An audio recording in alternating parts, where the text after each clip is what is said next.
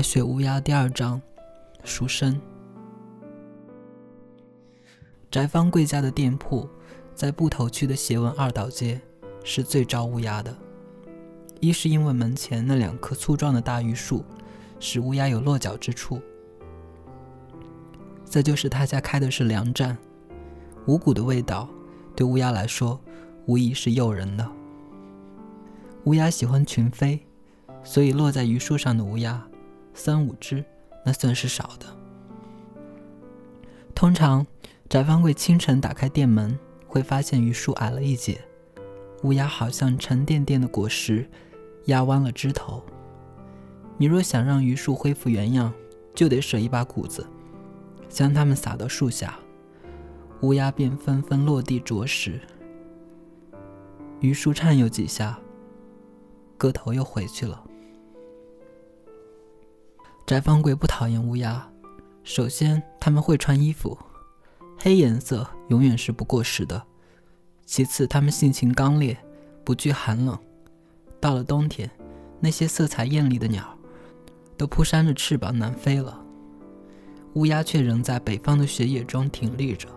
还有，它那粗哑的叫声带着满腔的幽怨，有人间的色彩，不像画眉、黄鹂、燕子，虽然叫得好听，但太像天上的声音了，总觉得无限遥远。翟方贵因为爱乌鸦。有时会偷着撒几把谷物给他们吃。若是被他男人季永和看见，他就把他和乌鸦连在一起骂：“有本事自己找食去啊！白吃我的，小心烂嘴。”在他眼里，乌鸦穿着丧服叫起来跟哭一样，不是吉祥鸟。乌鸦也认人吧。若是先打开店门的是季永和，不等他驱赶。他们一哄而起，朝松花江畔飞去。季永和厌恶乌鸦，梁占的生意只要稍差一点，他就会赖在乌鸦身上。为了阻止他们来，他曾爬上榆树，将乌鸦蛋悉数掏了，再将巢捣毁。乌鸦蛋是绿皮的，季永和打碎它们的时候，不怀好意地对翟方贵说：“哼，藏在春宫里的。”就不会是什么好鸟。翟方贵想起自己在昌辽的日子，只能叹息一声。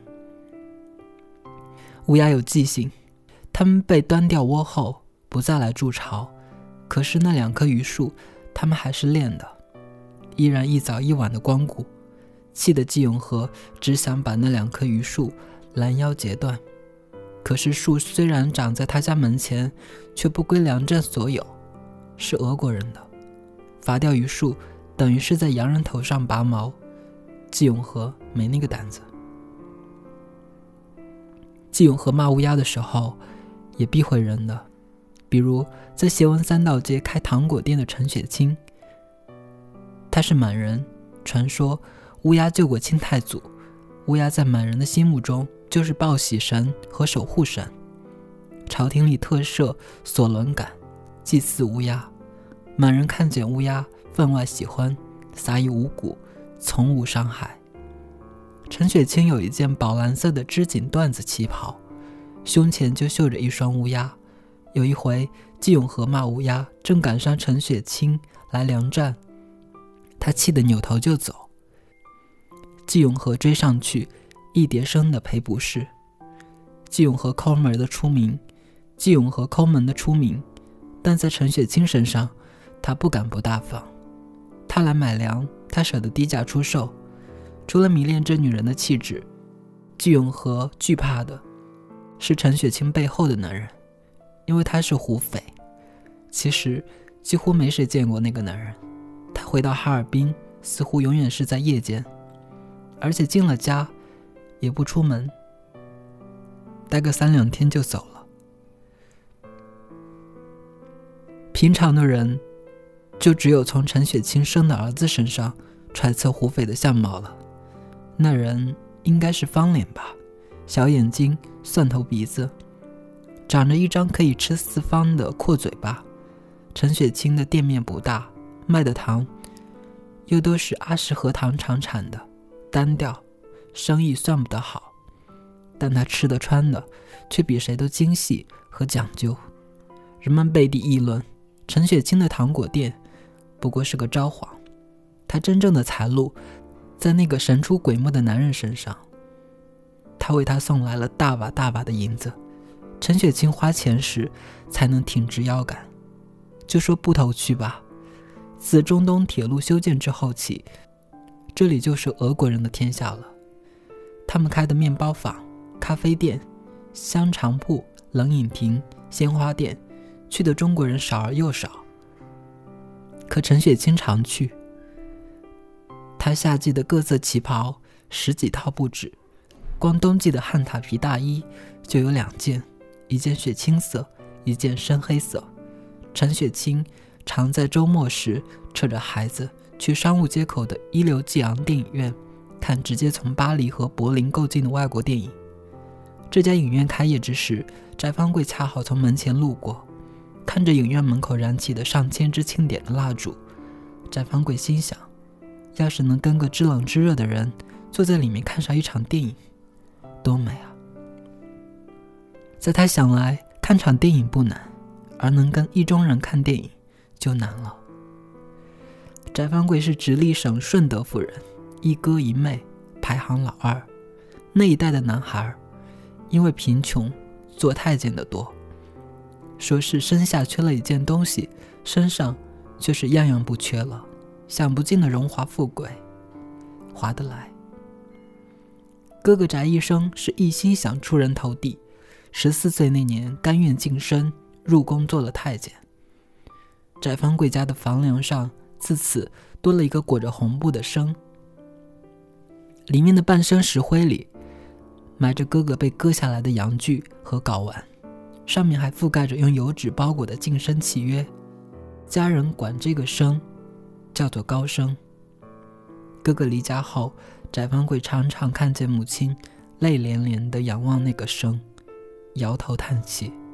翟方贵的父亲习惯于黑夜时拎个小板凳，坐在高升下，一代接一代的抽烟。郁郁寡欢的他们，在那一年受法国传教士影响。做了基督教徒，每逢周末，不管田里的农活多忙，他们都要去小教堂做礼拜。翟方贵不喜欢父母胸前吊着的十字架，觉得它看上去像是两把交锋的刀，阴森森的。不过乡村小教堂他是喜欢的，因为它弥散着好听的钟声。父母做了教徒没几年，义和团兴起了，在扶清灭洋的浪潮中。教堂都被焚毁。那些外国传教士被称为大毛子，信奉天主教和基督教的人被叫做二毛子，而用洋货的是三毛子、四毛子等等。只要是毛子，就是被挞伐的对象。翟方贵十六岁时，一个夏日夜晚，他热得睡不着，站在窗前，看着月亮圆了。便想着去河边洗洗头，清爽清爽。因为出汗多，他的长发粘在一起，像是一把霉烂了的青菜，散发着难闻的气味。而在家洗头，一则费水，二则会扰醒父母和妹妹。翟方贵轻手轻脚，带上屋门，出了院子，朝河边走去。那条河离他们村庄一里多路。翟方贵本来就比别的女孩胆子大，再加上那晚的月亮将夜晚照得如同白昼，他奔赴河边毫无惬意。他洗头发的时候，有好几次手触着了柔软的鱼，大概鱼儿将他的长发当做水草了吧。洗完头，翟方贵转过身，猛然间发现村庄里火光冲天，老天好像……要烤什么东西，而把剩下的这个村庄当做了柴坑，将它点燃了。翟方贵吓坏了，赶紧回村。当他气喘吁吁地走到门口时，碰见了几个逃出来的村民，其中就有与翟家相邻的开油坊的张二郎。张二郎三十来岁，刀条脸，小眼睛，瘦的麻杆似的，好像他开着油坊，连带着把自己身上的油也榨干了。张二郎显然没有料到遇见翟方贵。他说：“义和团放火烧教徒的住屋呢，只要跟毛子沾上边的，别想活命，赶快跑吧！你家的房子都快烧落架了，你可真是命大。村庄里鸡鸣狗吠，空气中弥漫着刺鼻的焦糊味。”翟方贵焦急地问：“那我爹、我妈和我妹，他们跑出来了吗？”张二郎跺着脚说。他们把门窗封上了，烧屋子，什么人逃得出来？翟方贵哭了，说：“我得回家看看，我又不信教，我就不信他们会要我的命。”张二郎吓得赶紧攥住他的手，说：“你不信，你爹娘信。你爹娘是二毛子，你就得让人当做毛子。你现在回去，身上就是有九条命，一条也剩不下。”张二郎不由分说，拉起翟方贵就跑。翟方贵见不断有人披头散发的逃出，就随着张二郎去了。也不知过了，也不知走了多久。月上中天的时候，他们到了一片幽静的杨树林。这晚的月亮好，风好，杨树下的草地也好，翟方贵身上的气息更好。一直想找个丰腴滋润的女人，却还没讨上老婆的张二郎。望着银白的月光下楚楚可人的翟方贵，忍不住一把将她抱住。翟方贵挣扎的时候，张二郎说：“你跟了我，一辈子不愁油吃。”翟方贵哀求着：“我不想吃油，放开我吧。”可是张二郎已是奔波多日的猎人，终于撞见了一只梅花鹿，怎能不拉弓射箭？翟方贵没有想到，这个看上去干瘦的人蛮力十足，他的反抗在他面前如一根孱弱的青草，遇见了饥饿的牛的嘴巴。那个夜晚，翟方贵除了憎恨张二郎，还憎恨身前身后的月光，因为他们只顾着舞蹈，没有搭把手救下他。在他的意识里，月光是有这个能力的。翟方贵第二天跟着张二郎返回村庄时，满眼是房屋的废墟，那一团一团的废墟，看上去像是被盐雨浸烂了的蘑菇。小教堂被烧毁了，村里信教的人家房屋无一幸免。翟方贵家唯一没被烧的，就是院门。他倚着门柱，想着黑黢黢的废墟中有父母和妹妹的尸骨，一时天旋地转，昏了过去。他醒来时，在张二郎的油房里。张二郎说：“你也没个亲人了，以后就跟着我，学着榨油吧。”翟方贵哭起来。张二郎说：“有什么好哭的？你爹娘就不该信杨神父讲的经？蓝眼睛、黄头发的，有几个好货？全是妖魔。没听说吗？洋人开的医院，挖小孩的眼睛做迷药。神父呢？”专门用一种东西吸小男孩的阳精，跟洋人沾上边，不背字儿才怪呢。张二郎的油坊也不是一件洋货没有，比如洋钉、洋伞、洋袜，这也是他当时因畏惧而出逃的原因。不过逃过劫难后，他将洋货悉数清理了，不留痕迹。张二郎也算有情吧，他买了口棺材。将翟方贵亲人的尸骨当干柴捡起，炼在一处，埋葬在村外的坟场。说是翟方贵想他们了，还有个哭的地方。这时，本来想逃离油坊的他留了下来。有一天，张二郎用独轮车将小教堂废墟中的钟拉回了家。他兴奋地对翟方，他兴奋地对翟方贵说：“教堂没被烧坏的。”就是这铁家伙，我看当个板凳使不赖。翟方贵捡起一块石头，轻轻地在钟上敲了几下。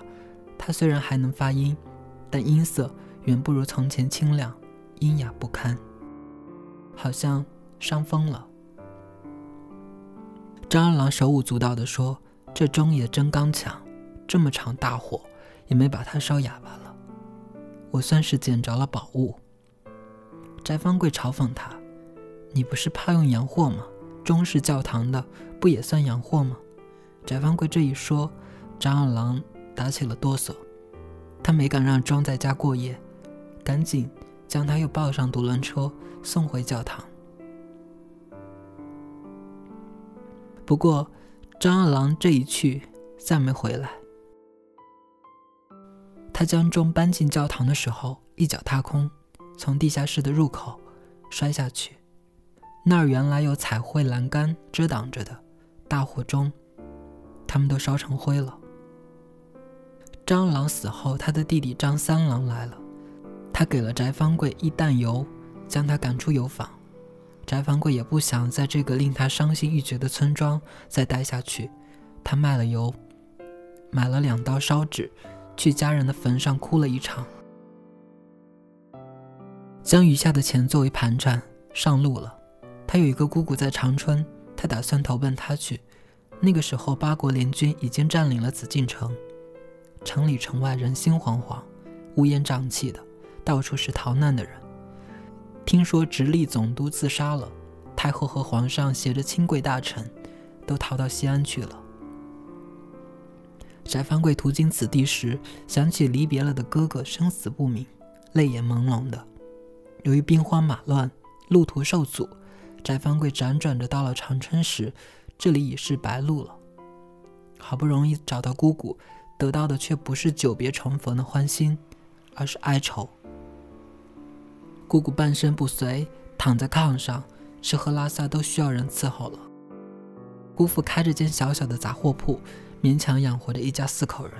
翟方贵的到来，无疑使家里多了一张吃饭的嘴，令他不快。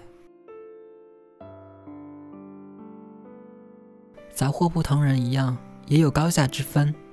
经营烟酒糖茶、点心果品的是上杂，而卖油盐酱醋的是下杂。翟方贵姑姑家赖以为生的是下杂。翟方贵为了减轻家里的负担，去一家浆洗房做工。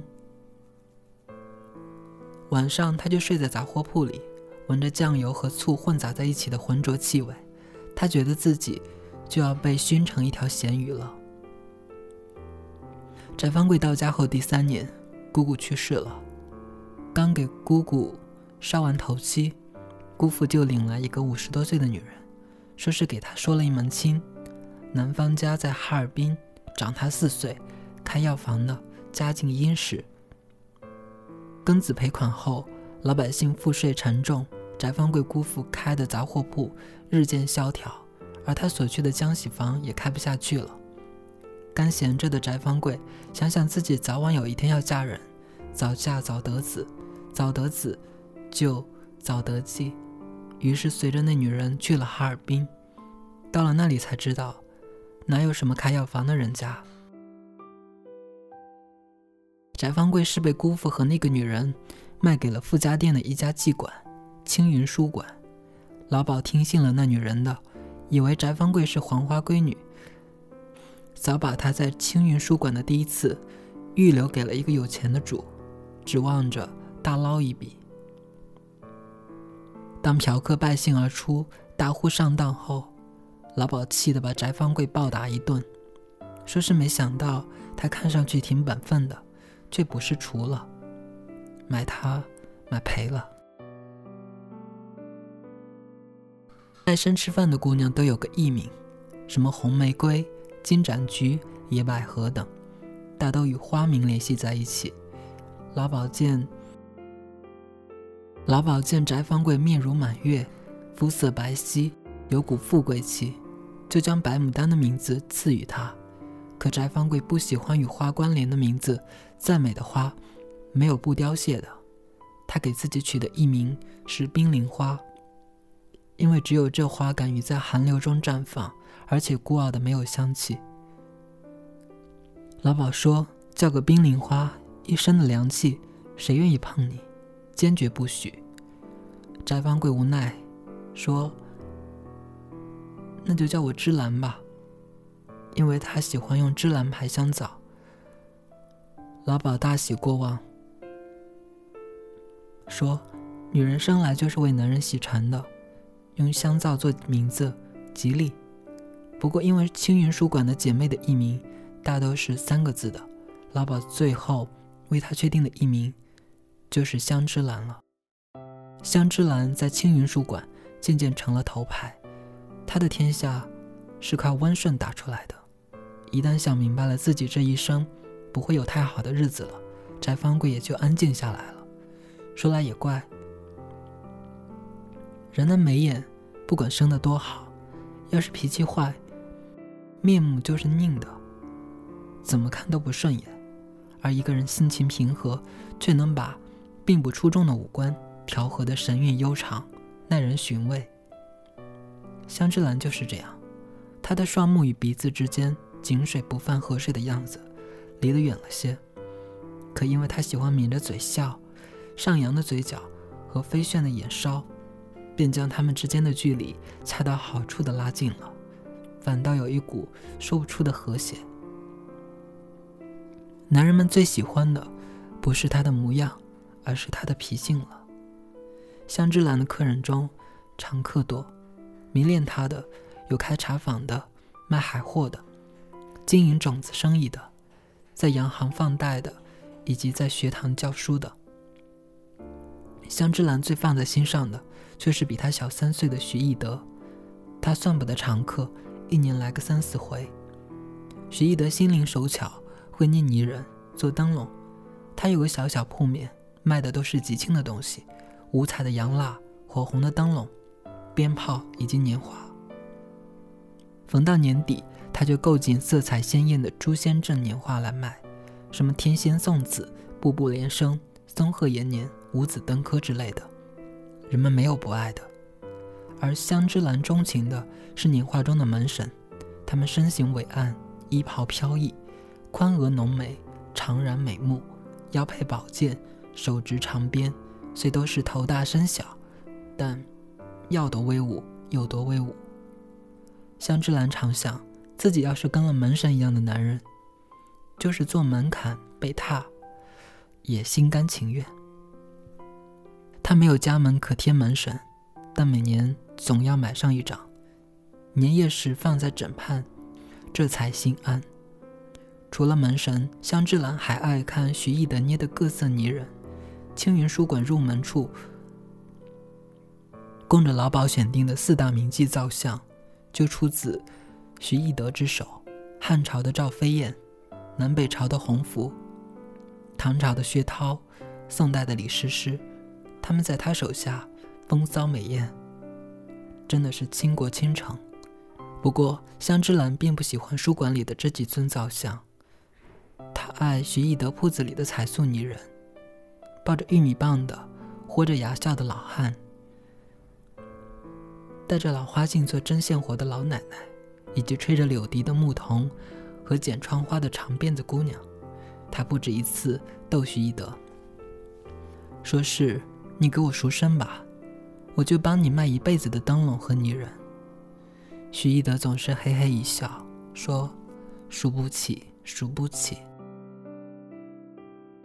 其实香芝兰并没有奢望着走出妓馆，因为他清楚，他们这种人不管多么有风情，多么温柔。在男人眼里，不过是玩物。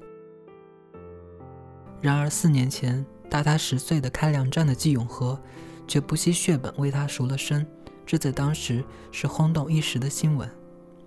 报纸还登了消息，青云书馆的姐妹们都羡慕他有了好归宿。可是直到进了季家的门，翟方贵才知，翟翟方，可是直到进了季家的门，翟方贵才知晓。季永和赎他的真正原因，原来他讨的两个老婆都死了。头个老婆因为家里养了几只鸭子，去江边捞鱼虾喂鸭子，不慎落入江中，被激流卷走，死时怀有五个月的身孕。第二个老婆呢，是难产而死。季永和觉得进了他家门的女人死的都蹊跷，孩子一个也没落下，一定是犯着什么了。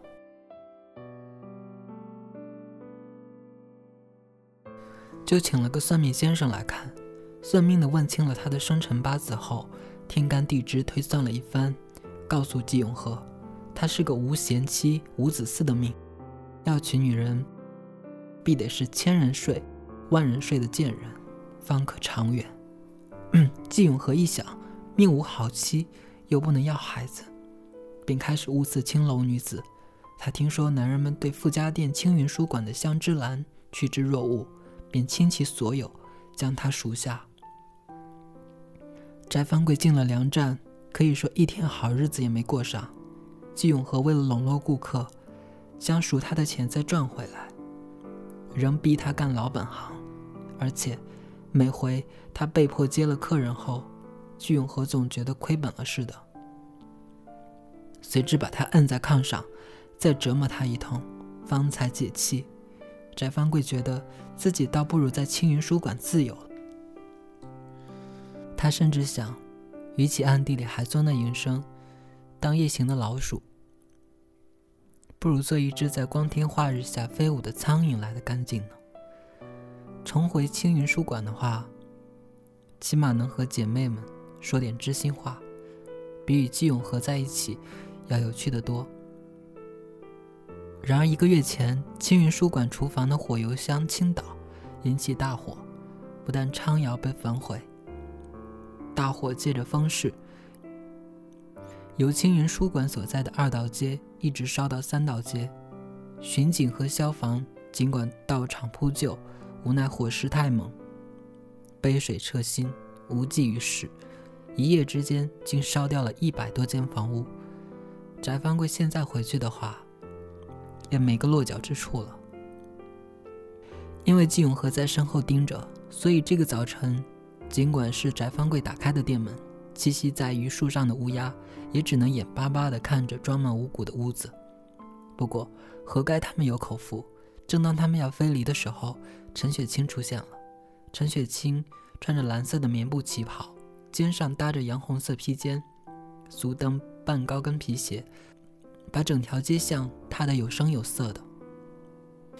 季永和从窗口发现陈雪清，连忙抓了两把米。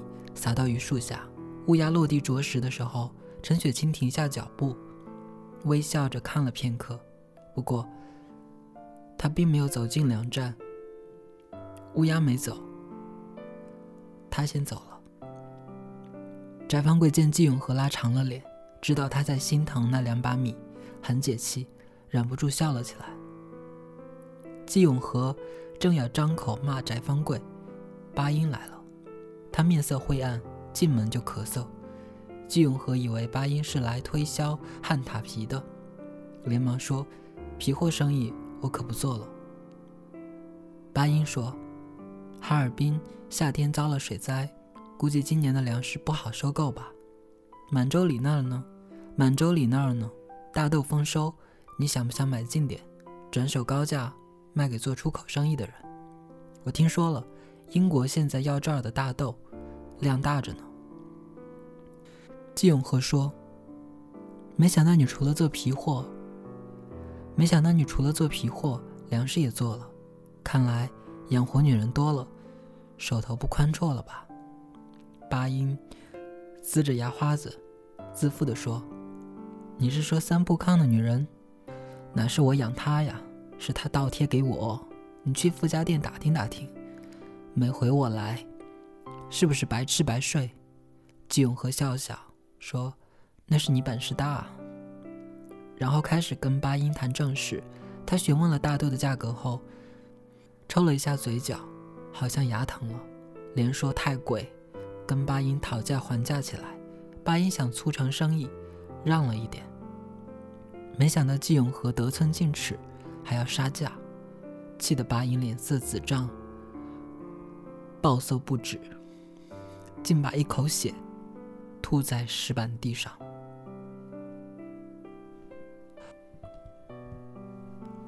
啊，原来我我不知道什么时候碰到了音量键，后面的声音和前面的声音，呃，好像不一样。我很感谢。